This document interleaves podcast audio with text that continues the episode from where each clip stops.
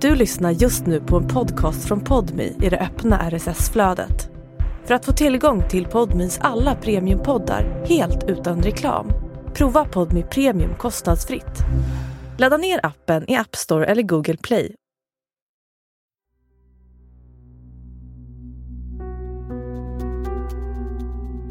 Det här är Utanför murarna, där jag och Josefin Freje träffar människor som suttit i fängelse för grova brott, men som nu är ute i samhället.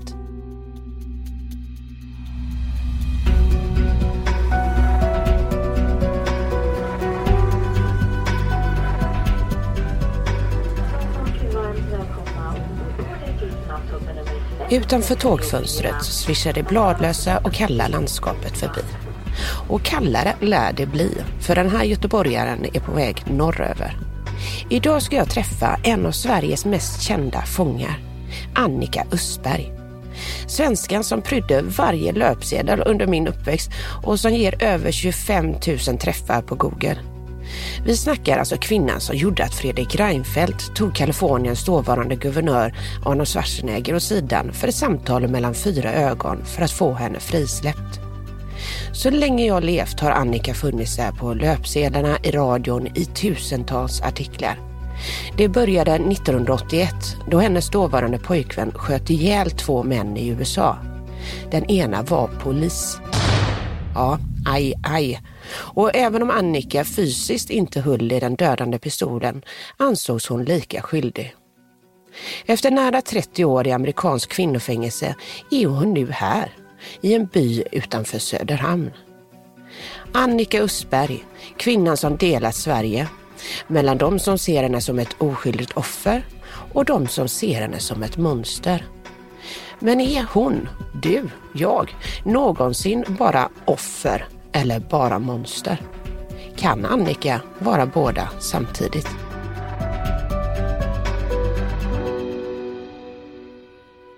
Hur gamla nu eller? Tasha hon är 11. 11. Och hon står på... Hon och jag är väl ungefär likadana i kroppen tror jag. Hon har lite artros, hon har svårt att gå ibland. Upp trappor och sånt där. Gå med husse nu. Kom. Gå med husse. Gå med husse. Gå, gå, gå. Yes. Ja, alltså jag vet inte vad som kommer att hända med Ebba när mamman går bort för att de är så här. Ja. De har aldrig varit ifrån varandra. Så hon kommer att sörja som, åh, jag vet inte. Vi jag tänker vi ska skaffa en liten hund som sällskap men jag vet inte om det kommer att hjälpa. Två supergoa äldre golden retrievers sniffar på min husky-dränkta kappa innan de lufsar bort för att lägga sig. Vi ses vid ett vackert litet rött hus med vita knutar och fruktträdgård. Jag har svårt att se en större kontrast till dubbelmord och amerikansk kvinnofängelse än det här. Ja, men Ska vi se. Om jag sätter där så kan jag sitta lite närmare med, Okej. med micken här. Annika visar in i köket. Hon påminner faktiskt om min gamla grundskollärare med sitt korta vågiga hår. Det är sandréfärgat, eller som vi som har det får säga, råttblont. Jag har så många frågor till Annika. Om hennes helt unika men samtidigt fruktansvärda resa genom livet. Som fört henne hit, till ett lugnt liv på äldre dagar i ett rött hus utanför Söderhamn. Så vi gör som vi brukar, vi backar bandet. Jag föddes i Sverige, i Stockholm. Eh, bodde i Hässelby. Eh, med en ensamstående mamma. Som jobbade väldigt, väldigt hårt. Men jag hade väldigt bra kontakt med farmor, farfar och mormor och så vidare. Stor, stor familj. Och eh, mamma träffade en amerikanare. Mycket äldre. Eh, lite välbärgad. Och eh, det slutade med att de gifte sig. Och vi flyttade till USA. Så började det hela. Var hamnade ni då och hur var liksom den eh, omställningen för dig? Och Du var 11 år någonting? va? Jag var 11 och det var ju klart, det var spännande till att börja med. Men eh, när jag verkligen förstod liksom att nu ska jag lämna ja, farmor och farfar och bästa kompis och så vidare. Då, nej, då ville jag inte längre. Men det gick ju inte att vända vid den tiden. Så eh, vi åkte. Trots Annikas protester blev det nu över Atlanten för the big American dream. i mellanvästens Missouri. Ni vet staden med den där stora bågen, St. Louis. Hon sattes i en fin privatskola med massa snubbar. Annika kände direkt att hon var fel. Hon var längre och blondare än alla andra och klädde sig fel. Alla andra tjejer hade såna där vita ABBA-stövlar.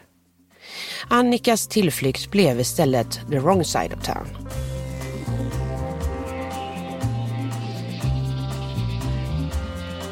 Det var 60-tal och Annika började sin egna revolution som tonåring. Du kan inte ha mått sådär äh, särskilt bra under den här tiden liksom. Nej, det gjorde jag ju absolut inte. Men eh, det visste ju inte jag. Jag visste ju bara att jag inte var lycklig. Jag längtade ju hem hela tiden. Men uh, i alla fall de här ungdomarna som jag träffade på den här bowling alley då. De berättade att uh, det var klubbar som man kunde gå till och, och, de hade musik och man kunde dansa och sådär. Och det här var ju som sagt 60-talet. Det var ju hippie, uh, peace, love and happiness era. Så jag började smyga ut på kvällarna till dem. Och det var där jag träffade den här killen som jag så småningom skulle rymma hemifrån med. Eh, han spelade trummor i ett band som var där. Och, alltså att få uppmärksamhet av en av killarna in the band, det var ju jättestort. Killen i bandet var 24 år. Annika var 13. Ja, stark peddovarning på den. Men Annika var kär. Det var i alla fall vad hon intalade sig själv. De rymde till San Francisco och knarket flödade. Som 14-åring övertygade hon sin pojkväns langare att ge henne heroin. Så han sa okej okay då, då får du väl ta då. Men jag kommer ihåg att Sundance, som han hette, han var, ja, han var involverad i allt möjligt. Väldigt snygg, mörk kille. Mm. Och han gav mig min första dos och han sa att du kommer att hata mig. Men det har jag aldrig gjort. Jag hatar green för att inte sätta stopp. Liksom för att tillåta det. Ser du inget eget ansvar i det då? Var det du som tog eh, heroinet? Jo, absolut. Men hur mycket ansvar har man i 14 när man vill experimentera liksom? Och inte mycket information. Mm. Och alla runt omkring tar LSD och hash och liksom det var olika varianter av saker som man skulle prova på. Mm.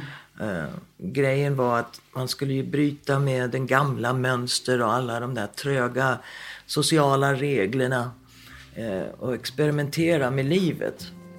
Uh, och vi skulle förändra hela världen dessutom.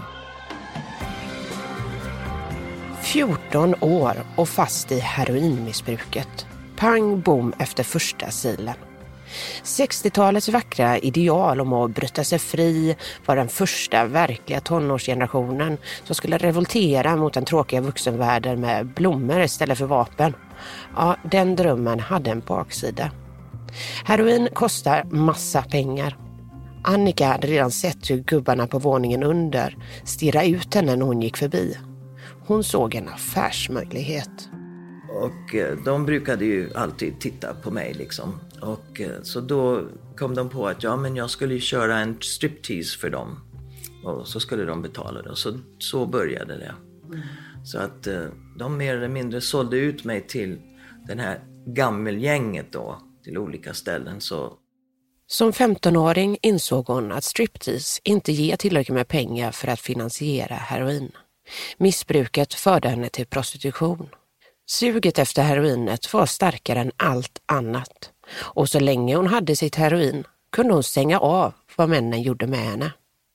Men i allt det här hade hon, fortfarande ett barn själv, lyckats bli gravid.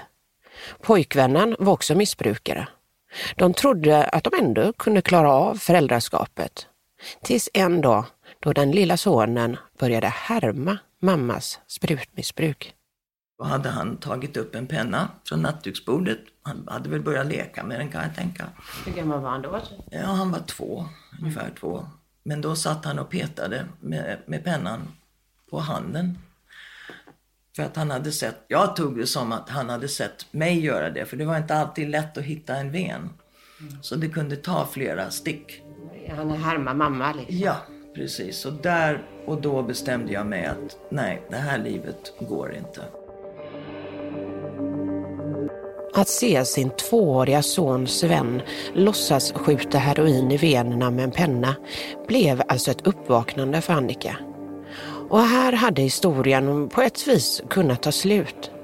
Annika gifter sig med en respektabel man med ett hedligt jobb, flyttar till förorten, går själv på metadonprogram och slutar med heroinet. Men när Annika och hennes son är bortresta en sommar så visar det sig att hennes man varit otrogen. Och inte med vem som helst, utan hennes bästa vän. Alltså det måste finnas en särskild plats i helvetet för sådana vänner. Annikas liv kraschade. Hon börjar knarka igen. Lämnade sonen Sven till sin pappa och drar på fest. Där träffar hon Bob. Då visste hon inte att det var början till slutet. Kommer du ihåg när han kom in liksom? Vad tänkte du då? När du såg honom först? Ja, han var inte särskilt snygg. Han kom in, han var, hade lång svart överrock.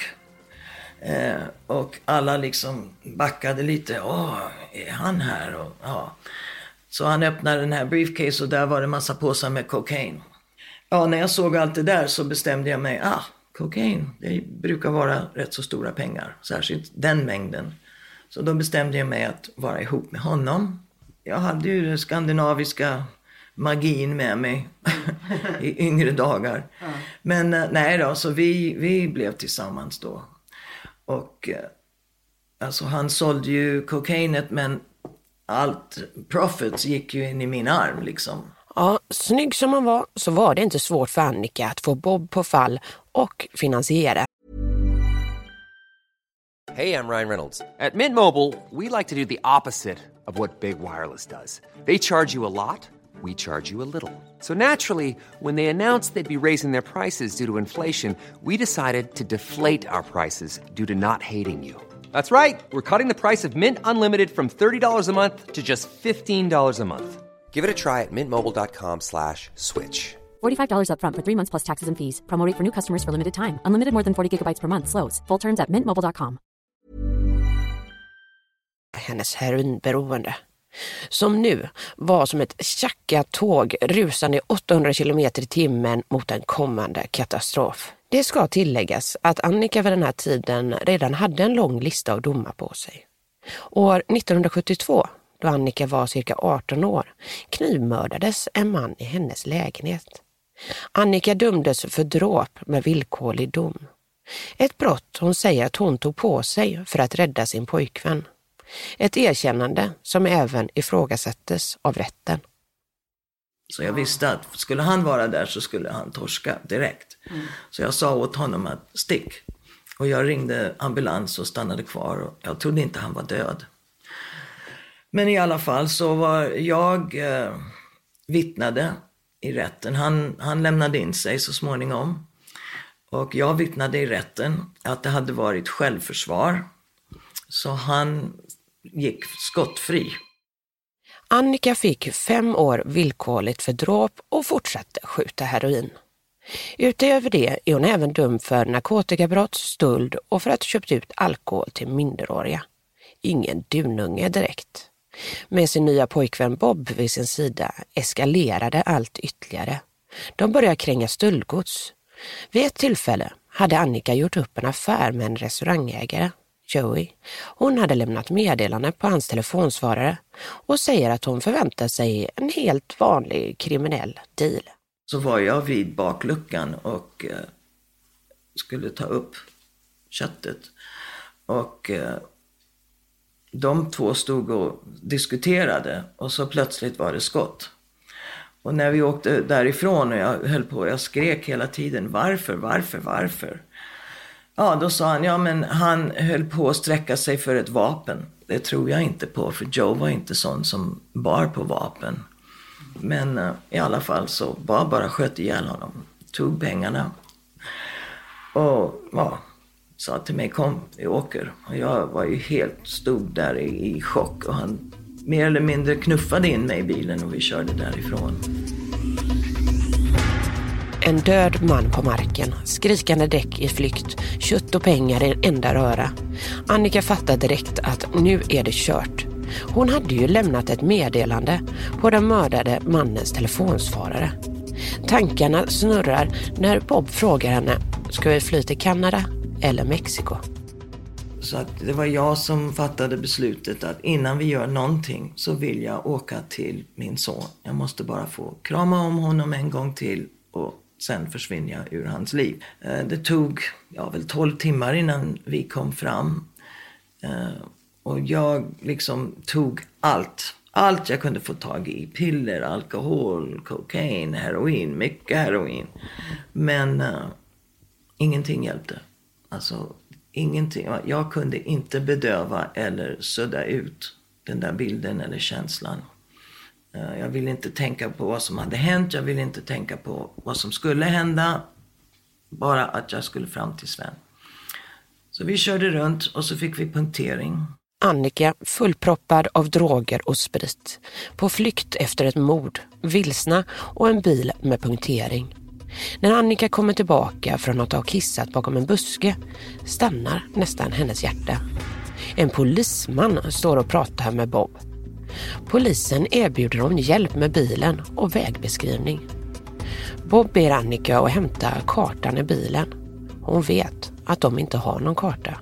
Så jag sträckte mig in i bilen för min väska och då hörde jag skotten. Men jag var så helt borta i huvudet att jag fattade inte vad det var för någonting.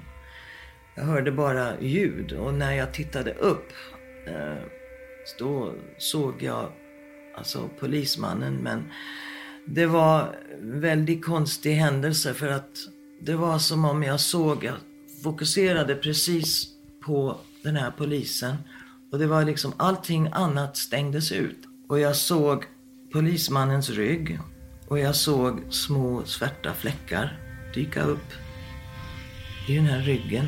Och sen såg jag honom falla ner. Men i mina ögon så var det inte som det är på TV. Alltså de rasar ner. Utan det var som om han flöt ner i slow motion. Och jag tittade på hela, hela vägen ner. Och det var som om i den stunden var det bara han och jag. Hela världen stod stilla. Det var jättekonstigt. Det var inte ett ljud, inte en rörelse, ingenting. Det var bara han och jag. Och sen kom alla ljud liksom rusande som om någon hade satt på knappen. På konstigt sätt. Och då hörde jag Bob skrika åt mig. Det låter nästan som en skräckactionfilm. Den oskyldiga polisen som bara ville hjälpa till ligger död och Annika och Bob flyr i hans polisbil. Snart är en svans av poliser efter dem. Jakten slutar med att Bob kraschar bilen. De omringas direkt av polis. Och om det lät som en film innan kommer nu repliken som hade kunnat vara tagen ur den klyschigaste actionrullen med den hemska skillnaden att två människor, varav en polis, har anhöriga där hemma som nåtts av det hemska beskedet att deras pappa, make och vän aldrig kommer hem. Bob tog upp pistolen, öppnade förardörren, tittade på mig och han sa väldigt dramatiskt I love you baby. Och så ställde han sig rakt upp och började skjuta. Och polisen besvarade naturligtvis. Och han blev träffad tre gånger. Alltså jag hade ju hört kulorna vina förbi öronen. Jag kände hettan. Hur jag kom därifrån oskadd förstår jag inte. Det var kulhål i mina kläder. I dramaturgin om Annika Östberg i svensk media har hon ofta beskrivits som eh, blond, blåögd och oskyldig. Hur kan USA vara så dumma att hon som inte ens höll i mordvapnet ska straffas? Men en sak jag kommer ihåg från åren jag följt henne är hur hon laddade om Bobs pistol. Mitt där under den sista scenen när han sköt mot polisen för att komma undan. Att Annika laddade om pistolen som mördat både restaurangaren Joe Torrey och polismannen Richard Hellbush det här som alltid återkommer, att du laddade om vapnet. gör de en stor grej av. Stämmer det ens? Det stämmer att jag försökte att ladda om.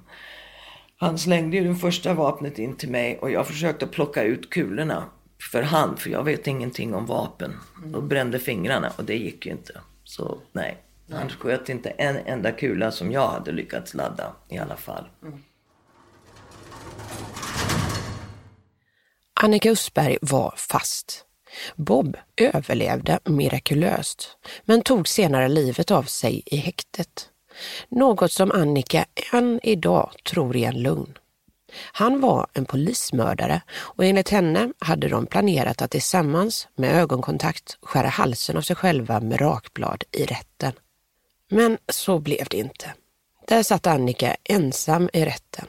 Det talades om dödsstraff, men hon eh, klarade sig undan med livstid med möjlighet till benådning. Detta för att hon egentligen inte dödat någon. Det var inte hon som sköt de båda männen. Hur, hur var det att få det beskedet? Alltså först, jag satt ju två och ett halvt år i dödscellerna först. För att efter sju månader så dog ju Bob i häktet. Och då blev jag förflyttad till statlig anstalt. Och väl där hamnade jag på dödscellerna för att det var taget för givet att jag skulle hamna där ändå. Så i två och ett halvt år satt jag och funderade på hur det skulle vara att dö från cyanidgas. Som de förklarade för mig i minsta detalj. Men i 1983 beslutade Högsta domstolen att det var olämpligt att kräva dödsstraff från någon som hade aldrig personligen begått ett mord. Och då kom de med den här uppgörelsen om 25 till livet och då kunde jag få nåd om 12 och ett halvt år enligt mina advokater. Efter år i väntan på avrättningen dödscell var det dags för fängelset. Något Annika tog med ro. Hon hade en plan. Hon skulle skaffa kontakter för att få tiden att gå så smärtfritt som möjligt. Ja, jag kommer ihåg när jag först kom in. Eh, jag kommer ihåg att jag satt där på ett picknickbord och tittade mig omkring och sa okej, okay, okej, okay, det här ska vara mitt liv i 12 och ett halvt år, trodde jag då. Vad behöver jag? Vad vill jag ha? Och då bestämde jag mig att jag ville ha en lieutenant i min ficka. Ja, en löjtnant i fickan. Det vill ju alla ha, eller? Annika förklarar för mig att eh, det betyder att man har en fängelsevakt, chef eller annan personal lindad runt lillfingret. Någon som kan röra sig i gränslandet mellan innanför och utanför murarna för att smuggla in droger. Annikas nya fängelsejobb blev alltså att fortsätta kriminaliteten som dealer.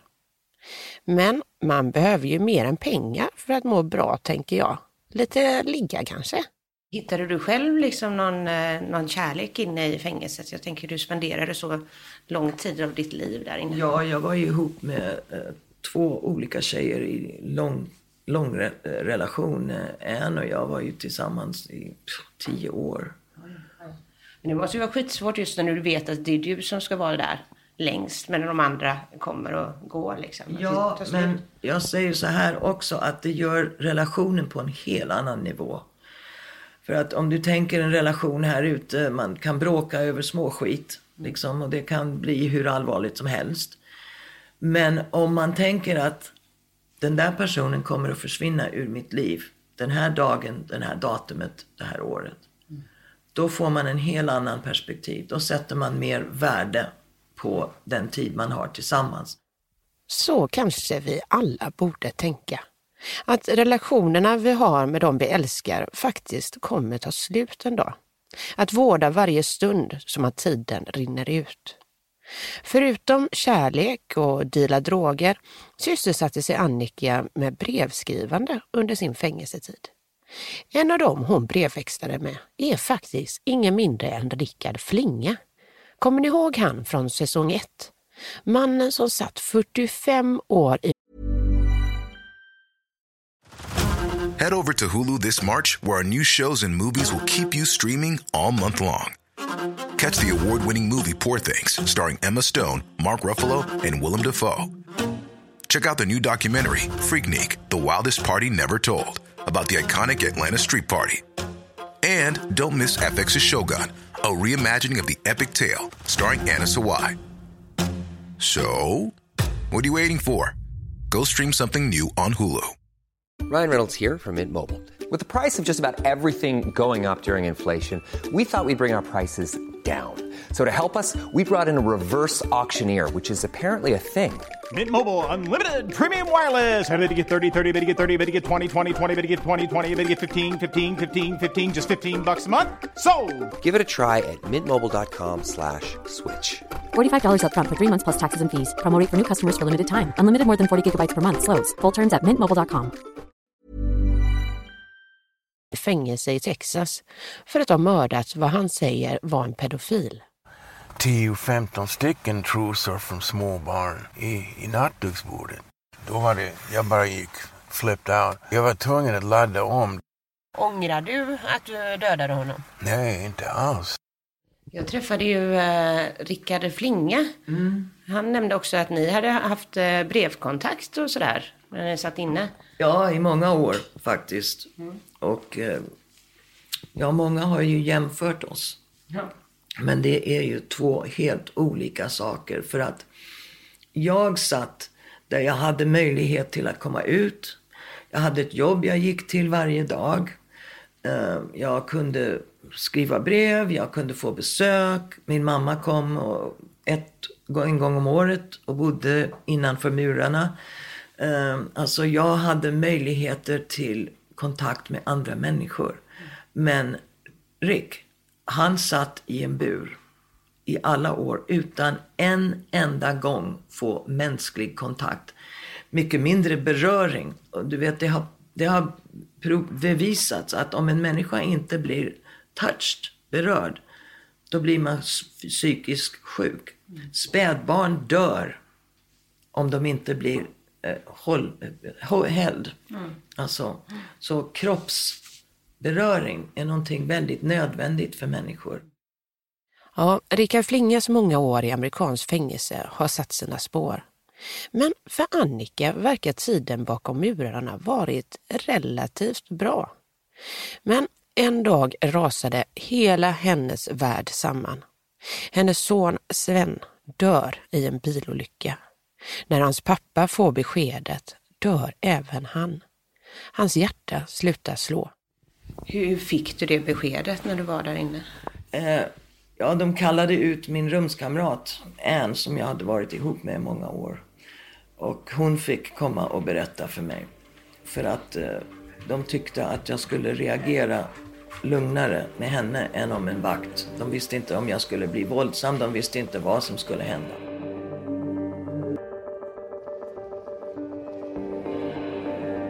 Uppsliten från sitt land som 11-åring. Första dosen heroin som 14-åring. Prostituerad som 15-åring. Dömd till livstid för dubbelmord som 27-åring. Och nu inlåst med beskedet att hennes son och hans pappa dött. Där satt hon, utan något hopp och gjorde det hon alltid gjort. Stängde av allt med heroin. Sedan kom det som räddat många i de mörkaste stunder. En tröst genom att tro att det finns någon som bryr sig. Hittade du eh, Gud i, i fängelset? Ja, det gjorde jag. När jag verkligen blev ren i fängelset. För att jag knarkade ju i fängelset i flera år efter min son dog. Eh, Så där och då hittade jag. Och det var, ja, det var en, en bumpy ride kan man säga det också. Men eh, det har ju Svenska kyrkan i utlandet skut eh, mycket eh, med att göra. Men jag har alltid haft en tro på någonting. Du vet, jag var i den där hippierörelsen där det finns någon makt i universum. Liksom. Och det kunde vara eh, indianernas tänk att naturen har själ. Och, alltså, vad det nu var så fanns det alltid i mitt tänkande någonting större än mig. Mm. Tiden tickade på. Annika Östberg blev fri från drogerna, hittade Gud och väntade nu på den stora dagen då hon skulle kunna börja ansöka om att flyttas över till svenskt fängelse. Samtidigt här hemma går 90-talet över i 2000-tal och rubrikerna börjar komma. Frige Annika. Expressen kör en kampanj på temat. Märkte du av någonting av, av allt det där när, när du satt? Jo, jag fick ju uh, tidningsurklipp uh, och sådär. Men jag var så indoktrinerad eller så van vid amerikansk tänk. Mm. Så när jag fick de här tidningsklipp och sådär så trodde jag att det var typ Stockholmsområdet. Ah, ja. För det mesta. Sen började jag få brev från lite överallt. Men alltså jag hade ju ingen bild, geografisk bild av, av Sverige. Hur det, som, att om det kom från Ystad eller Stockholm liksom. Det var, jag förstod inte hur stor den skillnad var. Mm. Det, det låter jättedumt men. Du var, var 11 när du lämnade? Ja. ja. Så att eh, jag förstod inte riktigt hur stort det var. Eh, även om mamma hade försökt att förklara och sådär. Men eh, när jag kom hem och landade i Örebro och var mött med paparazzis. De blev ju helt galna. Då började jag ana liksom. Men jag förstod också att det var genom svenska folket att jag var hemma. År 2009 var det dags. Annika Östberg, den förlorade svenskan, hade äntligen kommit hem. För att direkt sättas i en fångtransport till kvinnofängelset Hinseberg. Dealen som Sverige gjort för överflyttningen till Sverige var att hon skulle få 45 års fängelse här. Men med sina redan avtjänade 28 år i fängelse samt våra regler för villkorlig frigivning innebar det muck redan efter två år på Hinsan. Men det var sin resa av byråkrati och politik för att nå dit. Bland annat fick dåvarande statsminister Fredrik Reinfeldt ta ett snack med självaste guvernör Terminator innan förflyttningen till Sverige blev verklighet. Ja, visst var det Arnold Schwarzenegger, han var ju inte så glad i att du skulle eh, föras över till Sverige i början i alla fall. Nej, men han var ju den som skrev på till slut. Ja, och det var inte för att han var så snäll mot mig. Det var för att han hade politiska ambitioner. Och han ville inte hamna i den sits att han skulle vara tvungen att skriva på ett eh, beslut om ett frisläppsdatum för en eh, polismördare. Om man släpper en polismördare så är man död politiskt. Så nu blir det bara liksom att du, du överförs till Sverige var inte lika politiskt eh, Precis, det var inte så att han skrev på att släppa mig. Han skrev på att bli av med mig från USA. Både kostnaden och vad vill vi ha den där skiten här för liksom. Men den där skiten togs emot med öppna armar i Sverige. Vid MUK 2011 var det fullt ös med morgonsoffer, intervjuer och hon anlitades som föreläsare över hela riket. Och fick till och med det svenskaste finuppdrag man kan få. Hon blev sommarvärd i P1. Det här är poddversionen av Sommar i P1. Fann jag en väg till försoning, att be om och ta emot förlåtelse. I den handlingen fann jag en ny styrka. Här är en av mina verkliga favoriter. Amazing med Aerosmith.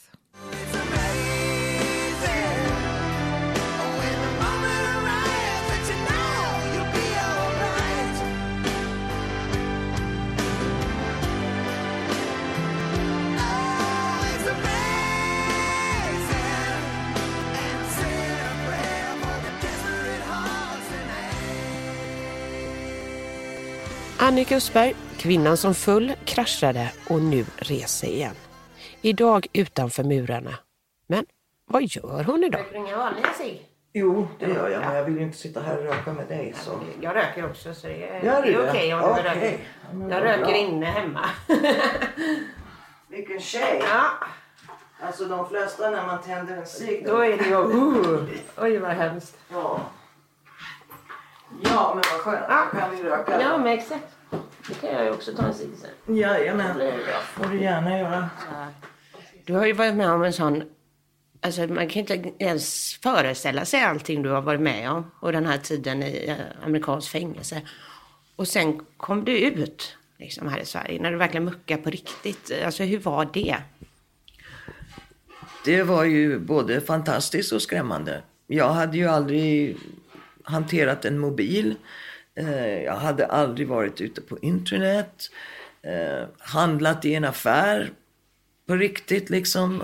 Kunna ta en buss eller tåg eller åka var som helst. Alltså det var så stort. Ja, efter nära 30 år i fängelse, 28 av dem i USA, är det såklart mycket som är nytt som vi andra på utsidan långsamt sett växa fram. Sista tiden innan muck fick hon dock vara på ett så kallat eh, halvvägshus. Alltså ett sätt att långsamt få lära sig hur livet som fri ska gå till. Inte som för andra stackare i den här podden som mer eller mindre har kastats ut med en papperspåse. Men tiden bakom murarna har satt sina spår, även för Annika. Jag blev väldigt sjuk. Och liksom alla läkare som jag gick till, de sa det här är psykiskt. Och jag Det satte sig liksom i inte- kroppen. Ja, det Ja. trodde jag inte. Nej. Men det, det gjorde det faktiskt. Jag fick värsta utbrott av eh, reumatoid artros, vilket är någonting som kroppen attackerar sig själv. Och, och det tror jag kom ifrån att det var alldeles för mycket överväldigande. Så liksom i de första tre, fyra månader hade jag sån smärta jag kunde knappast röra mig. Och det känns ju också som att trots allt som har hänt i ditt liv att du ändå liksom verkar så stark psykologiskt. Alltså att du har klarat det så pass bra i huvudet. Ja, jag tror kroppen har tagit stryk på att jag har varit så psykiskt stark. För att eh, psyket påverkar kroppen väldigt mycket. Och även om man inte tror att man är stressad så kan kroppen säga du är stressad, lägg ner nu. Genom fysiska tecken.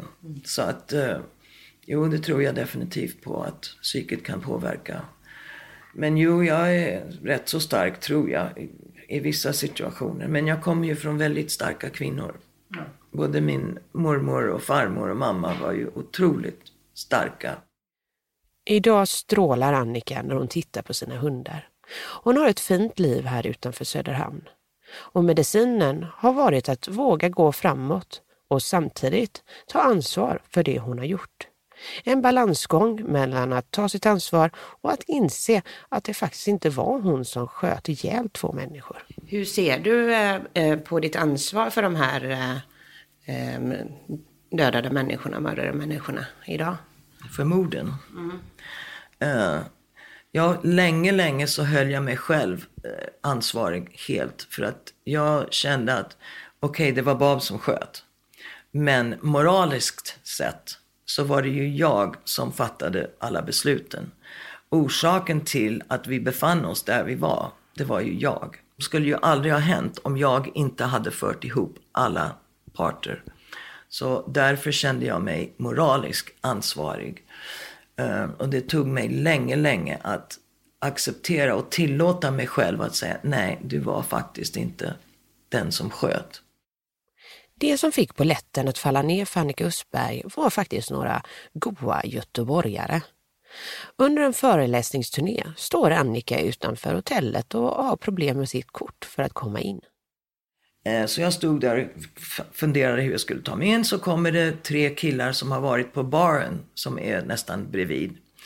Eh, och de kommer fram och jag frågade, de såg ut som de skulle ta sig in också. Och jag frågade, hör ni killar, hur tar man sig in här? Och så säger den andra, ena till den andra, akta dig du. Det där är ju Annika Östberg, hon kanske tar ihjäl dig. Hon är ju en mördare för fan, säger den ena. Och jag blev så blixtförbannad där.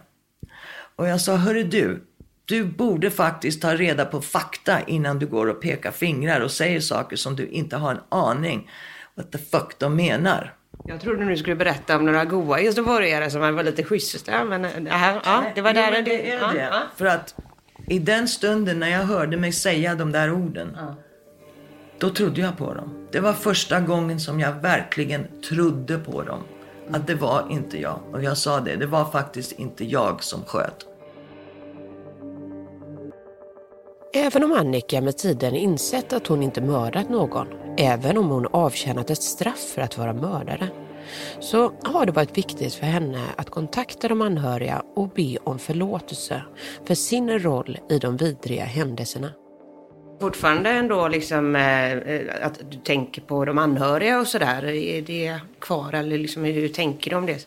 Ja, det gör vi. Jag försökte ju ta kontakt med polismannens eh, fru och dotter ett flertal gånger genom eh, polisens fack, genom åklagaren, genom eh, mordoffrets eller offrens rättighetsorganisation eh, som de har i USA.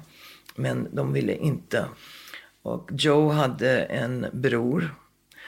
Eh, men hans bror har mer eller mindre sagt att han har förlåtit mig. Så det är jätteskönt. Mm. Ja, jag kan ändå förstå polismannens familj. En polis som stannar för att hjälpa några med en punktering som blir skjuten i ryggen. Men det viktigaste för att kunna leva utanför murarna är kanske inte vad andra förlåter, utan hur man själv ser på sina brott. Har du, eh, liksom, har du mm, förlåtit dig själv eh, idag? Ja, det där är en konstig tänkande för att visst, jag kan acceptera att det inte var jag som sköt. Men grejen är så här att om, om du går in i en bokaffär så finns det tusen böcker om hur du ska förbättra din självkänsla, din e egen image. Och jag garanterar dig att i varje en av de där böckerna så finns det en övning där du ska stå och titta på dig själv i spegeln. Och du ska säga att du är vacker, du är stark, du kan. Ja, bra. Men skulle det inte kännas mer meningsfullt om det kom från någon annan?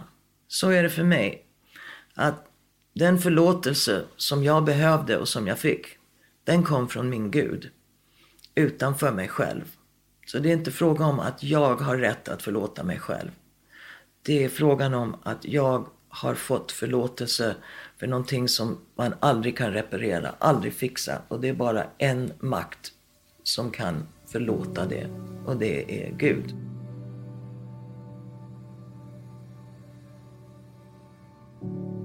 Eh, och nu sitter vi här i ett jättemysigt eh, rött hus, hundar. Alltså, trodde du någonsin att du skulle kunna ha det här Nej, livet? Det här är mer än... Alltså om jag hade satt mig ner och visualiserat ett drömliv så skulle det inte vara närheten av det här. Alltså vad jag har fått med min hemkomst är otroligt, otroligt. Mm. Vad gör du idag på dagarna? Jag har just fått, ja, i maj började jag jobba eh, på ett ställe som heter Self-Help här i Söderhamn. Fantastiskt behandlingshem. Eh, det är det jag brinner för. Hjälpa narkomaner, missbrukare och ungdomar. Eh, och jag går ut med hundarna. Jag går väl 5-6 kilometer om dagen delade i tre promenader. Hundarna är ju mitt liv. Eh, jag älskar att pyssla med eh, ja, växter och blommor på sommaren, på våren. Alltså bara gå ut i skogen och sitta och lyssna på inga människoljud. Det är så lyxigt, så lyxigt.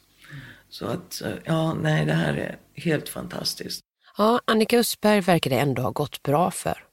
Hon har sitt fina röda hus, sina hundar, jobbar. Hon saknar dock att få föreläsa igen. Det var alldeles för länge sedan. Men överlag kanske det perfekta livet för en pensionär. Men nej, det finns en sak som skiljer henne från andra pensionärer i Sverige. Hon får nämligen inte något som även den som inte jobbat en dag i sitt liv kan få här. Annika är uppriktigt grinig över en sak. Sen är jag ledsen på hur Sverige har behandlat mig byråkratiskt. Mm. För att jag har ingen pension, jag vet, jag gnäller om det här i varje program. Men en vacker dag så kommer, kommer de att vakna, hoppas jag. Så att någon annan inte hamnar i den här sitsen. Har du inte någon sån eh, fattigpension? Alltså, kan man ju få, alltså, om man kommer nyanländ kan man ju få det. Ja, det kan man. Men man måste ha bott i Sverige i 40 år. Aha, okay. mm. Och liksom kommer man hit flyende från ett krigszon, då kan jag förstå att det, då har du inte haft möjligheten att bo i Sverige. Mm. Men jag som svensk medborgare Aha. har haft den möjligheten, men det har jag inte gjort. Så därför har jag ingen pension. Ja, den svenska byråkratin kan ibland slå fel vet ju flera i den här podden som ägnat större delen av sitt liv att begå brott och kosta samhället lidande och pengar. Men de får pension. Annika, som styrt upp sitt liv, tagit sitt straff med råge, nära 30 år i fängelse för två mord hon inte begått och som tagits emot som både författare och föreläsare samt timvikarie inom vården. Ja, hon ska då fan inte ha någon pension. Så vad hände med alla öppna armar, paparazzi-mottagande och kärlek Annika fick när hon släpptes? Spred sig den kärleken även ut hit? Mina egna erfarenheter säger mig att små byar ute på landet lätt kan vara dummande. Hur har det varit? Så här är ändå liksom en mindre ort. Så hur var det liksom för dig att flytta hit? Du var ju liksom rikskändis. Eh, de har faktiskt tagit mig till sig. De har accepterat mig. Min mormor växte ju upp här. Eh, flyttade till Stockholm när hon gifte sig. Men eh, familjehemmet, den behöll bröderna. Så jag var här på somrarna. Väldigt glada minnen här när kusinerna, vi alla var ihop. Och jag har aldrig träffat någon som har några negativa åsikter om mig. Jag vet att det finns. Men de är på nätet för det mesta och de är anonyma.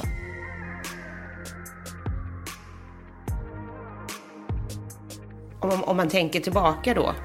Eh, om du liksom hade fått ändra på ett beslut i livet. Eh, vad hade det varit? Förutom att på något sätt övertyga min mamma att inte ta med mig. Så skulle det vara att inte rymma hemifrån. Där allting började såklart. Mm. Sen skulle jag vilja göra någonting för att få min son att inte förlora sitt liv. Jättefint. Bra. Är det någonting mer som du vill eh, betona eller liksom som du tycker är särskilt viktigt att du ha med? Alltså, om jag kunde ändra någonting i världen så skulle jag vilja ändra det för djuren. Alltså att vi måste, vi måste göra någonting och hjälpa djuren. Vad, vad vill du att man ska göra då? Bättre lagar för hur, hur djuren behandlas. Mm. Om man tittar på kycklingfarmer till exempel, grisar. Ja, hela kedjan. Vår matkedja och hur vi behandlar djuren. Mm. Men det kan vara hundar och katter. Djuren är ju tänkande, kännande varelser. Ja, Annika Östberg. En komplex människa som gjort mycket ont men samtidigt verkar ha ett stort hjärta och en enorm kraft inom sig att överleva. Att hon klarat att inte ge upp, det är otroligt. Allt handlar enligt Annika om ett ord. Något vi alla borde ta med oss kanske. Ordet är tacksamhet. Även om eh, mycket har varit skit i ditt liv och sådär. Men finns det också eh, liksom någonting du, du känner liksom så här att det här, har jag, det här har jag lärt mig eller det här eh, har jag med mig idag. Någonting som liksom har ändrat dig som person. Man blir ju den som... Man byggs ju av de sakerna som har hänt i livet och de val man har gjort. Men eh, alltså, jag har ju haft pengar, jag har ju haft mycket. Och jag har haft ingenting. Men alltså att vara tacksam för, att uppskatta de människorna man har omkring sig, vänner. Att uppskatta de små sakerna. Att ta tid och verkligen se vad vi har. Ja, jag kan vara rätt så intensiv. För att jag är så över, ja, over the top tacksam. Liksom. Ehm, men det är vad jag har tagit med mig. Att ta vara på människor.